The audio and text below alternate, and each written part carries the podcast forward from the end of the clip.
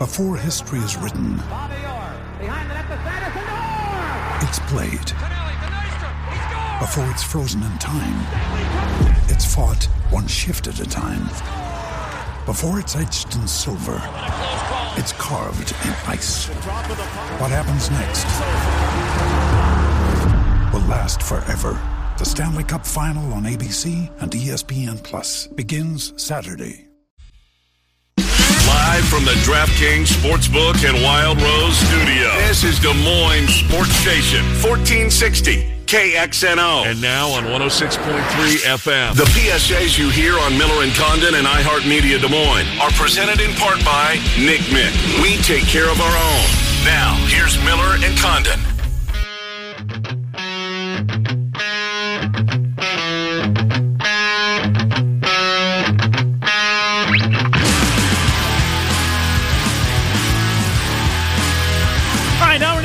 Welcome back, Miller and Condon, 1460 KXNO, 106.3 FM, 20 minutes away or so.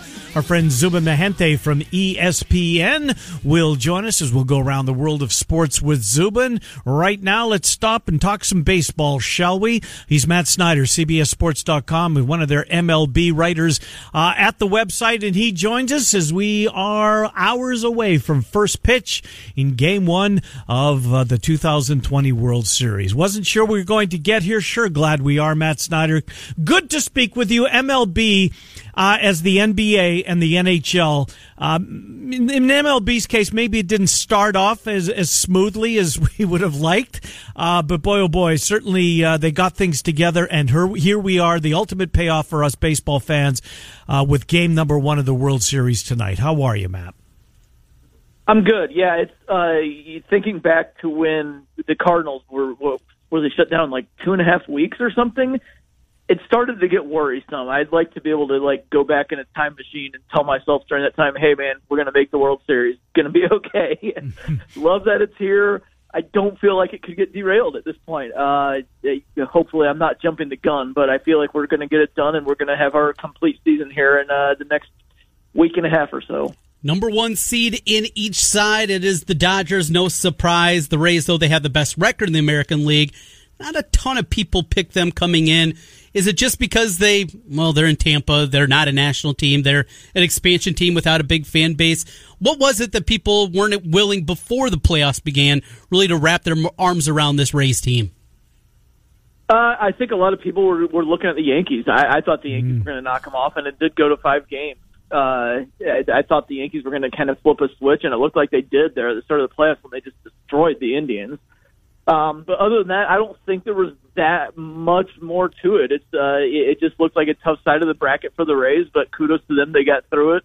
Uh, they're they're very good at keeping runs off the board, uh, but the Dodgers are better at that. So I think that's it's going to be. This is a tall order for the Rays. Yeah. They they are a good team. They're not some little engine that could uh, underdog story, although they are the underdogs in this series, to be clear. But uh, this is absolutely a very good team. This is a team that deserves to be here.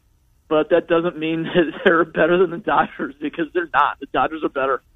Yeah, we saw that. I mean, the Braves gave them they gave them all they wanted, and yet the Dodgers were able to win three straight games to punch their ticket to the World Series. You know, just on the Braves, real quick, because I know that there's a lot of Braves fans out there with TBS and the impact that they had, and then you know the run that they had in the late '90s with that staff, etc. a lot of a lot of uh, Braves fans, you know, they're disappointed, but at the on the other hand, have to feel pretty good, I would think, about where their team is at. A lot of youth on that team. We saw a lot of pitchers that we'd never heard of before when Soroka went down, when Cole Hamels, who was going to be a part of that rotation, when he couldn't be, answer the bell this year. Uh, Braves fans have to be, yeah, they feel bad, but have to, on the other hand, have to feel pretty good that this team looks like they're on the cusp and they're going to be here for a while. Yeah, I- I'm sure that they still didn't want to hear about it yesterday, but maybe now that it's been over a full day, they get distance from it. You, you look ahead, and that young offensive nucleus is ridiculous. And in Freddie Freeman's still not even old. Uh, Travis d'Arnaud's not even old. That was a brilliant signing. It looks like something really sh- shook loose with him this year. I, I think he's legit. I don't think it was a fluke at all. It'll be interesting to see if they try to retain Marcell Ozuna or, or what they do in place of him with the DH spot. But just a team that offense with what we saw from Max Fried and Ian Anderson in that rotation, and, and to get Soroka back next year, as you mentioned, he went down with an Achilles injury this year. That's a nice big three that is set up for years to come for you, them to, to pair with Ronald Acuna Jr and Freddie Freeman in that offense. This team is in great shape. Mm. You know, I, I, didn't know much about Pache, the center fielder, um, b- before the, the, the, the playoffs started. I've heard him compared to Andruw Jones, which is, you know, pretty, pretty high praise. Yeah, that's a bit much. Right? but at the same yeah. time, he's, he, he's a young kid. He can cover a lot of ground. I get why they're, you know, I'm, I'm with you. I think it's, it's too early yet, but they've got something there in Pache, I think. I do too. Uh, looking at his leagues now, guys develop power at the big league level. We've seen it. Francisco Lindor barely hit for any power in the minors, for example. Just off the top of my head, name one. Uh, but Pache didn't really hit for much power in the minors. If anything, the, the comps that I've been hearing from scouts who have watched him is like Jackie Bradley Jr. when he was at his best, which I don't. Maybe that doesn't sound as great, but remember he hit over 20 home runs.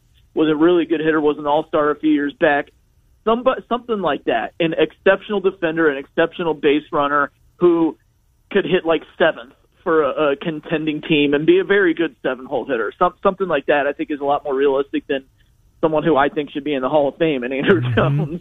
But uh, you know, it's it, you get it. Like it's Braves. It's a great defensive center fielder who's playing in the playoffs and getting his first glimpse nationally. I, I can see why somebody would say that.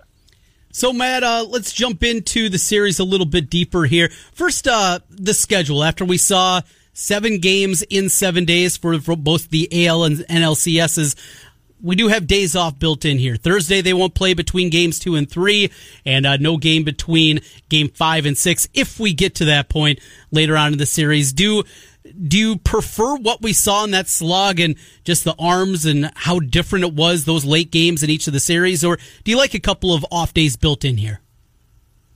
I I, I think I'm going to totally cop out and say both.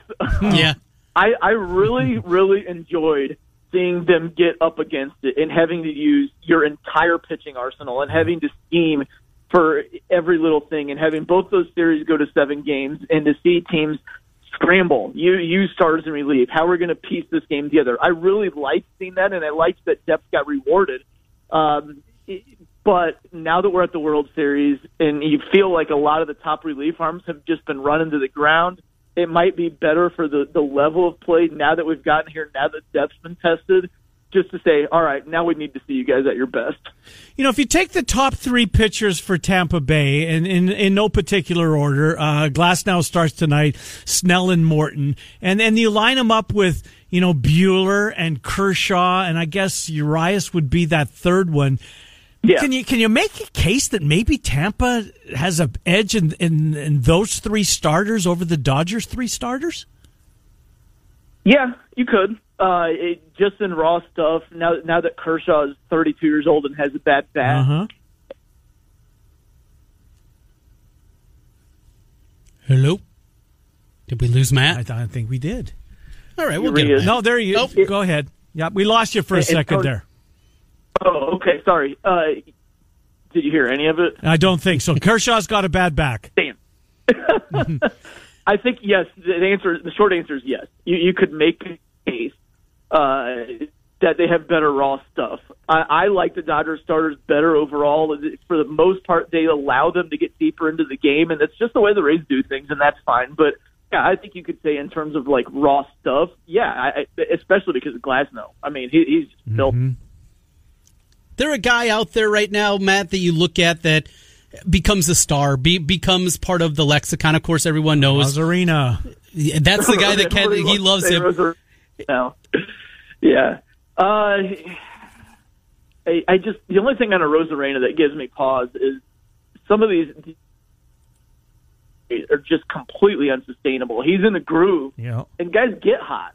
Uh, I know we already know about him, but I feel like Corey Seager this year returned mm. to MVP form. Remember, as a rookie, he finished third in MVP voting. He just won the NLCS MVP. Uh, don't sleep on Corey Seager. He, he's a legitimate superstar caliber player. Um, I, he, he's better than Cody Bellinger moving forward for me. Wow. But it, it, it might the answer might be Will Smith. Uh, he had that high profile three-run home run because it was Will Smith against Will Smith. Yep. but he looks like he could be the best catcher in baseball for a decade. He looks like he's 12. Yeah. Yeah, he's a hell of a so player. That's why he can go keep going for a decade. I'd like to be his agent. All right, how about in the how about in the dugout? Is there one manager, Dave Roberts or Kevin Cash? Either of these guys in over their head, or is there an edge in the managerial No. spot? Uh, no, I don't think either. I don't either. Their heads at all. I think it, it, one thing for for Dave Roberts, for me, he did he did so many times in past years, and you could even argue that he did in Game Four, is he mishandled Clayton Kershaw, whether it was shoehorning him into a game in relief, like he did against the Nationals last year, and then they lost with those back-to-back homers, or, or leaving him in a batter or two too long. I just feel like he's sabotaged him a lot. But I also think winning those three games in a row with their backs against the wall, when surely all the Dodgers fans were going, not again, not again, that might have gotten a bit of a monkey off his back. To hear him declare after the game, this is our year, so confidently, I feel like he's going to be a lot more laid back in this series. And on Kevin Cash, uh, the way that the Rays do things so methodically, just it seems like he took out his starter too early in Game Six, for example. But that was the plan. I mean, even Blake Snell was mad about that. But they just stick to their plan. They don't really stray. So I think we're going to see exactly what we've seen from from the Rays, and I think Roberts will be a lot more laid back and do a better job with pitching. Does anybody have more fun playing baseball than Ji-Man Choi? That guy's always got a smile on his face. He just he makes the games fun to watch. Yeah, there. I mean, a lot of guys in this series. I've seen a lot of like the Rays are so fun. They have so much fun. I feel like a lot of it is like this salary thing. We think since the Dodgers make so much, have so many players that make so much money, they don't have. But I mean, look at like Mookie Betts when he made that catch in Game Six. How crazy he went. Oh, And uh, like greater all when Cody Bellinger robbed Fernando Tatis Jr. and he went crazy with that celebration, probably a bit too much. But uh, I think both of these teams are having an absolute blast right now. Hmm, you trust Kenley Jansen? He was good when we saw him late in the series. Yeah. he's had his problems. Is that a problem for the Dodgers? Not right now. I, the, the way he looked last time out, man, that stuff was spot on. I mean, he doesn't throw nearly as hard as he does uh, as he used to, but the movement he was getting there on that cutter, I absolutely think, especially because the Rays they haven't seen him all year. A lot of them have never seen him. It, to, to be unfamiliar with a guy and then have a ball move like that, and you don't know how far it's going to move, you don't know where it's going to move. It, he's going to be tough. Matt Snyder, CBSSports.com. Call your shot, and in how many games, Matt? I had Dodgers in five. Oh no! Uh, again, no, no, no offense to the Rays. Uh, like I said, they're not some little engine that could. They're a legitimately good team, but with the way the Dodgers won those last three games, I think this is it. The monkey's going to be off their back. I think they're going to co- go, come out like gangbusters and not look back. I, I'm not saying oh no because of the Dodgers. I just want more than five games, selfishly. Yeah, I, I agree. I always, I usually always say seven just because I want seven. Right. This one, I just have a feeling. Matt Snyder, CBSSports.com. Matt, thank you for what you do for us all baseball season. We really appreciate you coming on. Thank you. Sure thing. Have a good one, guys. Yeah, you do the same. Matt Snyder, as we talk a little MLB World Series. Well, should we go on record at the end of the show? Do you have an opinion on this? I grabbed the Rays. You went- did? right away at plus one ninety. Like the value there, Uh-huh. because I think this is a tighter series than that price indicates. Not a huge play by any means, but Mm-hmm. that was one that uh, I jumped on. Seen that number has gone down quite a bit. Has it really? down to like my uh, plus 170 now i think is what you can get raised at least at draftkings so that's something i looked at i was trying to find the exact result you know, dodgers in 6 Mm-hmm. rays in seven whatever it is haven't found them yet but by the end of the show i'll have them we can play around with that a little bit All right, Zubin Mehenti is going to join us next, but right now it's time to give you an opportunity for another $1,000 handoff. Text the keyword check to 200 200. Right now it's your chance to win a thousand bucks. Check to 200 200. You'll get a confirmation text and info. Standard data and message rates apply in this nationwide contest. All right, Zubin Mehenti is up next as we take you until noon. We'll go on record before we get out. You're taking the race. got the rays i bet on the rays You bet on the race. So if you bet on them, that means you're pulling for them and taking them. my prediction might be different than what i bet on Ah, okay. Don't you put your money where your mouth is, though? no no i'm all You've over never the place Okay. Uh, we'll, uh, it's Hedging 11, my bets. Eleven twenty Miller and Condon till noon. Zubin next. Fourteen sixty KXNO. One hundred six point three FM. We supply the sports. The beer is up to you. 1460 AM, 106.3 FM. This is dot org Ken Miller, Trent Condon, Miller and Condon on 1460 KXNO and now on 106.3 FM. This is KXNO.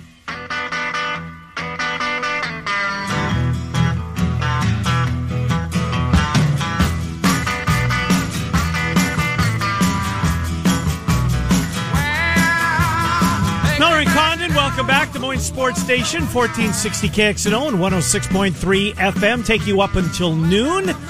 Let's get our friend Zubin Mehenti in here. ESPN Radio, mornings on ESPN Radio, along with Jay Will and Keyshawn Johnson. They had Rob Manfred on the program this morning. Anxious to pick Zubin's brain about that. Zubin, Trenton, Kent, thank you for coming on. How are you? Doing great. World Series ready to go. Manfred was with us this morning, and uh, I got to tell you, you know, people say these commissioners come on and they're pretty stodgy. Uh, he had a lot of stuff to say. I was uh, not pleasantly surprised. I didn't know what we were going to get, but you guys know after years of doing this, sometimes your your uh, answers are a di- direct reflection of the questions that are asked to a guest. And we were pretty pointed with him from the latest stuff with the Astros all the way through his relationship with Tony Clark. So anything you got, let me know. He was uh, very wide open, and I was uh, pleasantly surprised to hear it. I really was. That's interesting. If he if he um, could do a do over on how the Astros uh, was handled, would uh, I mean did that come up? How did he think that that um, that that played out from the time that the cheating was discovered until they got knocked out of the ALCS? If he could do anything over with the Astros, would he?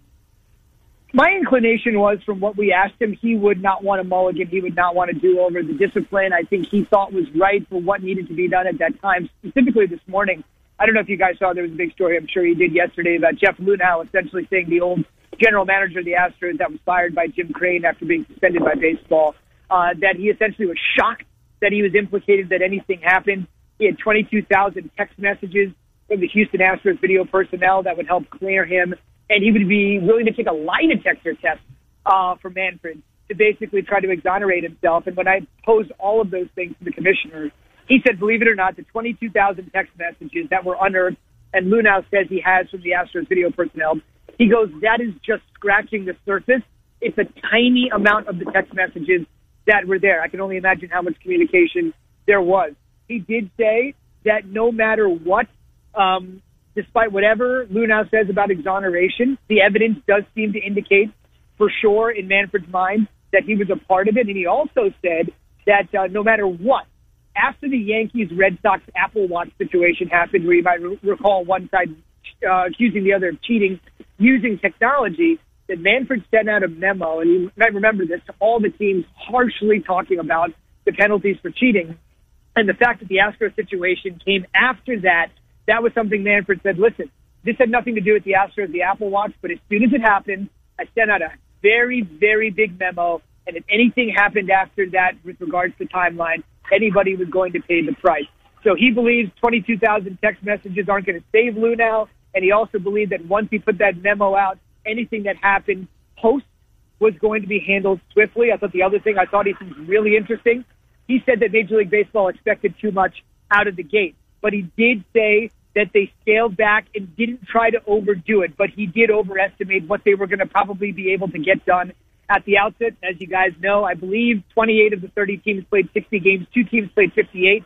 So eventually everything did eventually get solved and the overwhelming majority of games were played. Said he's got a great relationship with uh, Tony Clark. He said it was an ugly chapter, and he was very sorry to put the fans through that mm. with all the public bickering. Yep. Uh, but he did say sometimes that's the way it works in negotiation. Would not commit to a 162 game season next mm-hmm. year, and would not commit to the season starting promptly on time since the regular season and postseason, quote unquote, are coming to an end just when we thought they would, even if there was no pandemic. The World Series would be played, obviously, as you know, right around uh, this time. So nothing yet on 2021, but that was something we needed to discuss because yep. as you guys know, there's going to come a point where the players are going to ask for money and the owners are going to say we don't have any because of the pandemic. That's a problem for another day, but hmm. he's also very excited uh, to get ready for uh, the World Series. He just, you know, talks about how sometimes people talk about his lawyer background and him being the commissioner, and people lose sight of the fact that he's like a fan. He attended numerous games, he told me, in various rounds throughout this postseason. So he's excited to just kind of watch baseball. Like you guys are huge baseball fans, much bigger than me. But he also wanted to emphasize, like a lot of people out there, he's a fan. He may be the leader of a $10 billion industry, but he's a fan. You can find that Keyshawn, J. Will, and Zubin is the name of the show. And of course, you can find the podcast. Go back and hear from MLB Commissioner Rob Manfred over there. Zubin, let's get into some football and want to start in the college game as you're a Rutgers alum. Your team gets started again. The Big Ten gets started again this weekend. And well, we see Jeff Brohm will not be with the team for Purdue. A much more stringent policy in place for both players and coaches in the Big Ten compared to what we've seen in the other conferences. But the hope is that with more stringent testing, that they'll be able to get out in front of this. As you look at the Big Ten alone, will there be cancellations? Do you anticipate we're going to see the same round that we've seen seemingly everywhere else? It's tough. We had Paul Finebaum on this morning, and you guys well know, if you're trying to play eight and eight or nine and nine, if you want to talk about the championship game or whatever the uh, crossover game is going to be between the divisions, you're basically dealing with absolutely no margin of error. I mean, the SEC, it was imperative to play that Alabama Georgia game. I don't think it was in question. We had Tom Rinaldi join us yesterday, and he said the game was never in question with or without Saban. But as you know, they've baked one week into the back of their regular season. Any SEC game that needs to be made up will be made up on December 12th, LSU, Florida, Missouri, Vanderbilt. But once we get to a situation where a team, as you know, has to make up a second game, that's where you get into huge trouble. Remember, the college football playoff committee will release the four teams. Bill Hancock and the guys will release the four teams on December 20th. The SEC championship game is on the 19th, and the makeup week is on the 12th. They at least have that makeup week. As you guys well know, uh, the Big Ten doesn't really have that particular luxury. And to your point, Trent, the fact that if a player tests positive, you're going to be basically missing let's call it three games, right? I mean, I think that's fair to say if you're going to miss 21 days and there's no bye week. So I do think they're taking it a little bit more stringently. But I think some of this, and I would never, you know, cast aspersions on anybody. But when you're the first league that says you don't want to play, you're not ready to play, you're not willing to take or mitigate any level of risk, and you're going to postpone the season, when you do return, you probably have to return super cautiously. So at the end of the day, would they like to have their testing be like the ACC, the Big 12, or the SEC? Uh, perhaps. Obviously, coaching situations are different, as you saw Saban's three negative tests. But if you're a league that was the very first to say we're going to shut this thing down because we're scared, I don't think you can come back with anything less than a totally quote unquote super stringent plan. Look, I mean, if Justin Fields gets the coronavirus, and I'm not hoping for anybody, but if somebody of that ilk, Sean Clifford, gets the coronavirus, and you miss three games and it's an eight game season mm-hmm. and you only have a couple teams in the league that even have a realistic shot probably of making the playoffs, it's going to be a issue. But I do think, like I said, once you come out this strongly against not playing, I think two presidents or doctors, epidemiologists at Michigan and Michigan State, if I'm not mistaken, when you have that at the leadership of your conference, you can't come back with something that's considered lax by the general fan base. Uh, Zubin Mehenti from ESPN is our guest. Yeah, the the SEC's already taken advantage of that. Uh, December 12th is uh, LSU and Florida uh, have been parked there. Zubin, and you touched on it here briefly with the playoff committee, etc. As much as any reason, I'm looking forward to the Big Ten coming back, and, and I absolutely am. Uh, I want to see where Ohio State fits into the upper echelon of college football, right? Because as we sit here today, watch Clemson week after week just bludgeon teams when they want to. Uh, watch Alabama yes, they struggled against Ole Miss, but they prevailed in the end, and then came back and uh, did a number on a good Georgia team, a game that uh, Alabama trailed at halftime and didn't give up a score in the second half. Where I'm going, Zubin, is it seems as though we're destined again for Bama and Clemson, and I'm okay with that. But at the same time, if Ohio State uh, works its way into the conversation, I might be better with that. That uh, I think Ohio State belongs. I think college football would be better if there's another team that's in this conversation. I'll give you an example that's a little bit of a tangent to what you're saying, Ken. We have Paul on the program, and I've been working with him for a long time, and he was on Sports Center yesterday, or the other day, and they said, give me your top four teams in college football. And I think he was being somewhat serious, but not totally serious. He actually had BYU at number four. And so I, we talked to him this morning. I'm like, hey, look, I know BYU, Zach Wilson, great offense. It's an offensively driven sport. They've done a great job. There's no question about it. But really, number four. And even though I really love what Kalani Sitake has done, but Paul basically said, listen, you know, you guys know sometimes you go on TV, you got to give something a little interesting out there to make sure you entice the viewer. But what he really said was, listen, I'd love to put Ohio State points, but I just can't because I haven't seen them. You know, and those are the types of things that just need to end. Like you got to see this team on the field to get a more complete picture of college football. That's just a small example of Paul reaching, going somewhere he ordinarily might not, because he just can't evaluate a team he hasn't seen, even though he knows if it's all systems go, this is going to be one of the most dominant teams uh, in the sport. Keep in mind, you know, Ohio State came out of nowhere to win the very first playoff when many people were questioning why they were even in it back in 2014. So I agree with you. I think it needs to happen just because without it, and really without Oregon, and you know, Keyshawn keeps telling me USC is going to be something. We'll see. But even without Oregon and Ohio State, we just aren't getting the complete picture of the sport. And the beautiful thing about this sport, if you're going to be 130 teams in the FBS, with only a small amount, obviously having a chance to win the whole thing, every one of those small teams needs to be seen, needs to be evaluated. So, with all due respect to the other 13 teams in the league, and I certainly think Iowa, and I'm very interested to see how Petras looks at all that sort of stuff. To me, the Big Ten rides and dies, so to speak, with Ohio State, and I don't think you can get a firm, clear picture of the sport unless you see them, and thankfully that's coming soon. Pooka Williams from mm. Kansas has opted out. He is, uh, after playing four games this season, he is calling it good. He got the kickoff return, a little more on the tape for the NFL scouts, and away he goes.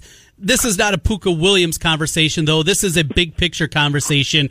When you look at this team starting to lose games, maybe a program like an Ohio State, maybe some Auburn guys now are thinking about that. How prevalent, Zubin, do you believe this is going to be as the season progresses? Guys saying, I'm good, I'm done for the season.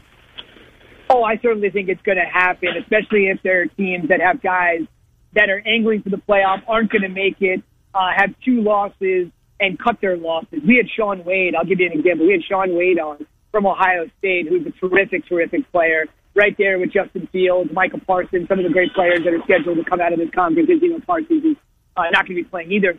And uh, Key asked him, he goes, "Would you uh, opt back out if you guys start to struggle?" And I think he was really surprised that Key asked him that question. And honestly, when you get a question like that, the good the good thing about surprising somebody, not in a nefarious manner, but when you surprise somebody like that, what you can almost guarantee is you're going to get an honest answer because they don't have the ability to default or go to the no comment. They feel like they have to answer it and he essentially said, um, I wouldn't rule it out. So for everybody that thinks it's all about playing for the Buckeye and the helmet, or playing for the Tiger Hawk, or playing for the Big Eye with the maroon helmet, I think you know you have to step yourself back into reality and realize these guys they can always come back to campus for the big prize awaits. So I definitely think Pooka Williams, uh, Shaun Wade, a lot of these other guys are basically thinking what they don't want to verbalize because obviously if you can run through it, let's get to the playoff and you can provide some excellent game tape if you get to the playoffs for sure.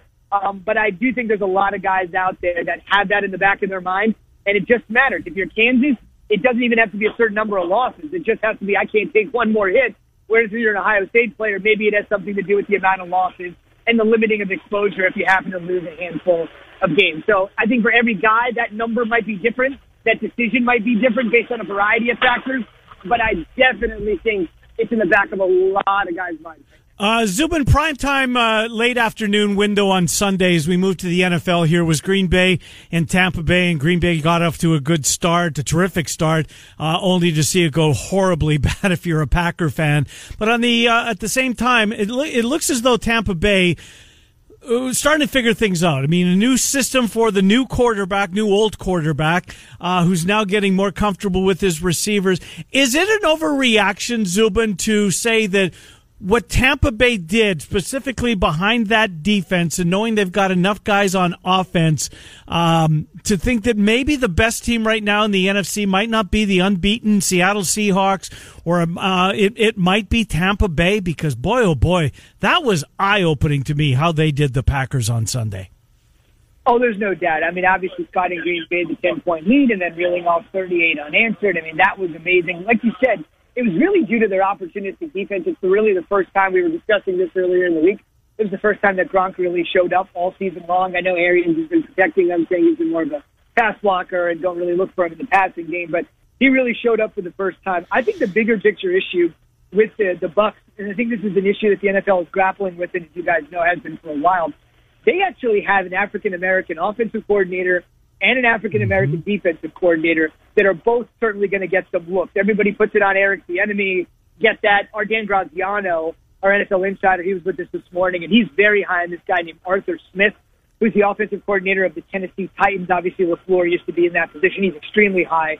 Um, maybe it's just because of the development of, of uh, Ryan Tannehill, what they've been able to do, and obviously Derrick Henry speaks for himself. But for the Bucs looking ahead, Ken, I would say, yeah, I think they are perhaps the class of the NFC. Uh, at this particular point, Seattle has never been 5 0 in franchise history, so you have to kind of give them the benefit of the doubt.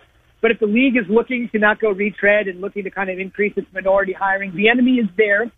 And there's some talk about, you know, other people getting a second chance. But Byron Leftwich running that offense, um, and a guy like Todd Bowles, who already has been a head coach, running their defense. I think those are two guys that they continue to play well and turn into the class of the NFC. That's something I think a lot of NFL teams will be looking at. Uh, those two guys, a former head coach and a former quarterback. We get to see Tua. He mm. will get the start for Miami and a surprise, a Dolphins team that has shown signs of playing really good football the last couple of weeks. They know they're still not a team that's going to be contending for a Super Bowl here. How surprised were you by the news, Zubin? A little bit. I saw Adam uh, broke that a little while ago, Adam Schefter, and I guess it's one of those things where this is the way I see it, and I don't exactly know how Flores is, is looking at it. You got to remember the first few games last year, the Dolphins were on the verge of having one of the worst defenses in the history of the NFL, and then they ended the season by defeating the New England Patriots at Foxborough. So clearly they know what they're doing. They're just doing it on their own timetable versus what people expect to see from us. I do think I'm a big fan of this, and this is why I love seeing Joe Burrow start on day one and things like that. To me, if it's an inevitability, I just think you make change sooner rather than later. Yes, Fitzmagic is great. He can get you out to a good start. He's a great mentor. But as tragic as what happened to Tyrod Taylor with that mishap, that medical mishap with the punctured lung, mm. the reality is he was keeping the seat warm for Justin Herbert. And, and look, you know, Graziano told us they're doing great things with Herbert. They're using the play clock at 20. They're not letting him have that full allotted 45 seconds he's an introvert. So is Tyrod. They both get along well in the quarterback room. But at the end of the day, if you know Justin Herbert is your guy, do you really need to see him ball out against the New Orleans Saints in a close loss to do it? Just do it. And I think it's the same thing with Tua. You drafted the guy not to sit him. I mean, look, there have been many situations like Jon Kitna and Carson Palmer over the years, but those aren't happening anymore in the National Football League where a number one pick sits behind a guy. So I like the way the Bengals did it with Burrow. I get it. They haven't won a game in 30 years in the playoffs. I mean, what else is new? Just give it a shot and roll it out. How bad could it be? But I do believe for other teams like Tua and the Dolphins, Herbert and the Chargers, if you know change is coming and it's coming sooner rather than later, delaying it at all to me just doesn't make any sense. Why? So you can just pick up a couple extra wins in one year when you're on a three to four year plan anyway, right? A five year plan anyway. So I'm not surprised to see it. I just think in situations like this, sooner rather than later, is best for everybody involved. Here. Uh, no doubt about it. Uh, Zuma, my last thing for you, NFL wise. Um, saw the Chiefs yesterday. Uh, again, they, the week before they lost to the Raiders. Uh, as, as, we know, they, they beat the Patriots. I didn't think they particularly looked good in that game, but they won by better than two touchdowns. Do they look as invincible to you as well, at least I thought that they were going to be coming into the year.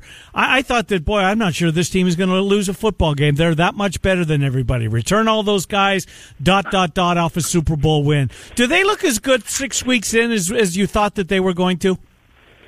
I think so because I tempered my expectations just a little bit because I almost look at the Chiefs. I almost compare them. This is an odd comparison, but I'm sure you guys, uh, as being huge college football fans, hopefully might agree with me it's sort of like the Trevor Lawrence expectations last year. When you're coming off that championship, I mean, if he, if he, you know, if he throws two balls over the head of a receiver but throws six touchdown passes, it's like, man, what's wrong with Trevor Lawrence? He missed those two throws, you know? And I think what's going on here with the Chiefs is we're setting an impossibly high standard because you say to yourself, you get Clyde Edwards-Helaire, who actually busted out last night, but in between the first game and yesterday had been rather quiet. You have Mecole Hardman, you have Sammy Watkins, you have Tyreek Hill you have Patrick Mahomes, you have all that, so the expectation is you'll be able to roll. But our guys seem to think, he seems to think that if they played the Pittsburgh Steelers, it would be a knockdown, drag out fight. Obviously, they've gotten the best of the Ravens uh, at this point already. So I just tend to think that I'm not shocked just because I think once they won, we put an unfair set of expectations on them. Look, I mean, if the 49ers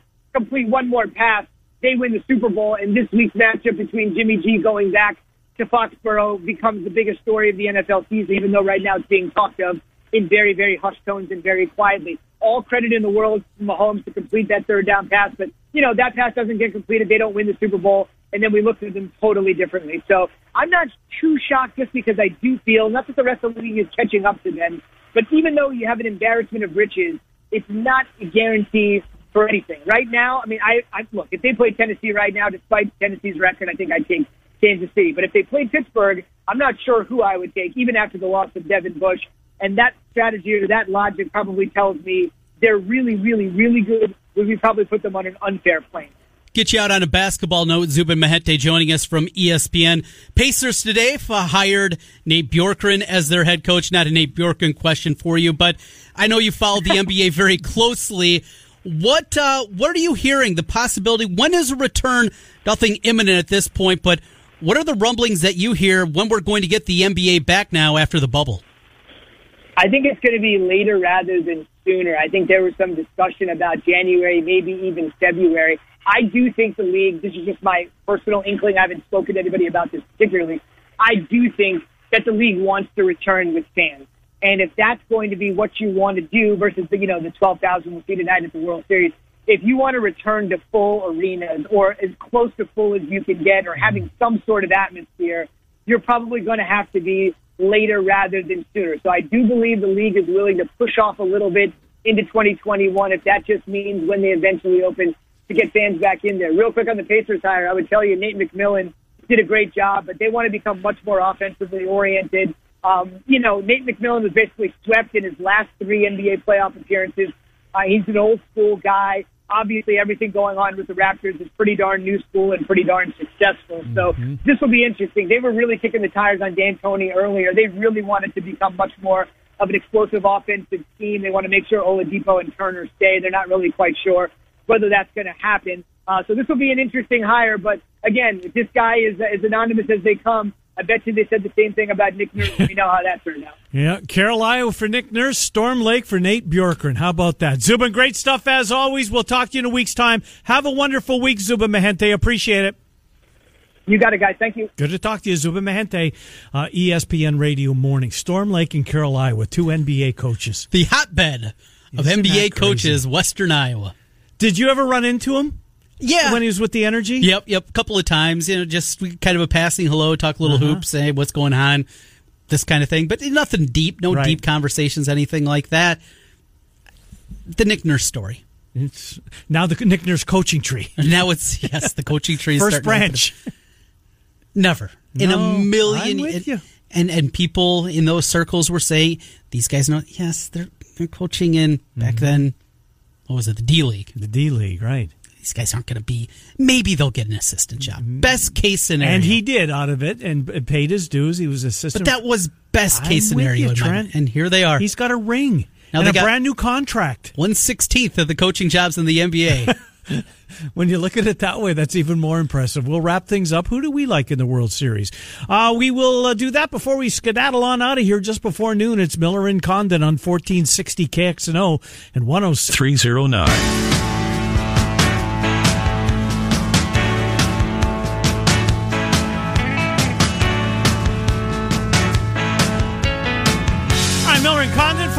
Minutes here on a Tuesday. Cappy's with us tomorrow. Centurion Stone of Iowa sponsors David Kaplan. He'll be in his normal spot tomorrow at 11.05 talking those first place Chicago Bears. yes. How about that? And uh, Cubs, White Sox, and Chicago sports as well. Well, Trent, you've uh, bet the Rays. Yes. You're picking the Dodgers. Not really. I, I I'm just sticking with the Rays. Yeah. I, I like the price. Long series. Yes. Yeah. This thing's going six seven, right in that range. Where are you? Well, I, I'm kind of I'm pulling for the Rays. I think if I had to pick a team, just because seemingly they've come out of nowhere Mm-hmm. and their payroll is nowhere near what the Dodgers are spending. I like parts of that Dodgers lineup. I mean, I don't root against them by any Yeah. means. They're Uh, not the Yankees or the Red Sox. No, I don't know a, uh, a, Rays fan. Do you, I mean, No. are there any in Central Iowa? there might be one or two. Might be one or two. Remember we did that last year with Heartland Flags, the random fan of the day. Yes. We did we ever do the Rays? I don't know if we Probably did. Probably should have. Yeah. Um, we did some random ones. That is for sure. And I, and I always found one or 2 Mm-hmm. but obviously there's a lot of Dodger fans. So, look, here's what I want. I want it to go seven games. Yes. I just don't feel like it will. But the, with the with the way the Dodgers came back and took the final three, but I'll say this: I mean, the the the the, the starting three, the the three pitchers that lead the rotation for the Rays, Trent, Morton, Glasnow, and Snell. I think they're as good as the Dodgers' best uh, top three. I uh, saw the Dodgers just release their roster too. Yeah. 28 man roster, obviously. 15 pitchers on it. 15. talk about how different baseball is today than even when I was growing up. And it'll be different this for the World Series because there's the built-in days off, as you talked about it Yeah. earlier on in the program. A little bit different than what we've seen. If you want Dodgers in seven, plus 450. Plus 450. This is from William Hill. Okay. Rays in seven, plus 550. Dodgers in six, three to one. That's the favorite. Is it? Rays in a sweep, Oh, you got a big, big, big, big number. 28 to one. Yes, yeah. That's a waste of money. Not happening. No, it's a waste of money. And I love betting long shots, but I don't even think I would go down that road. Hope it's good games. Love the broadcast crew. Um, and hope it goes the distance.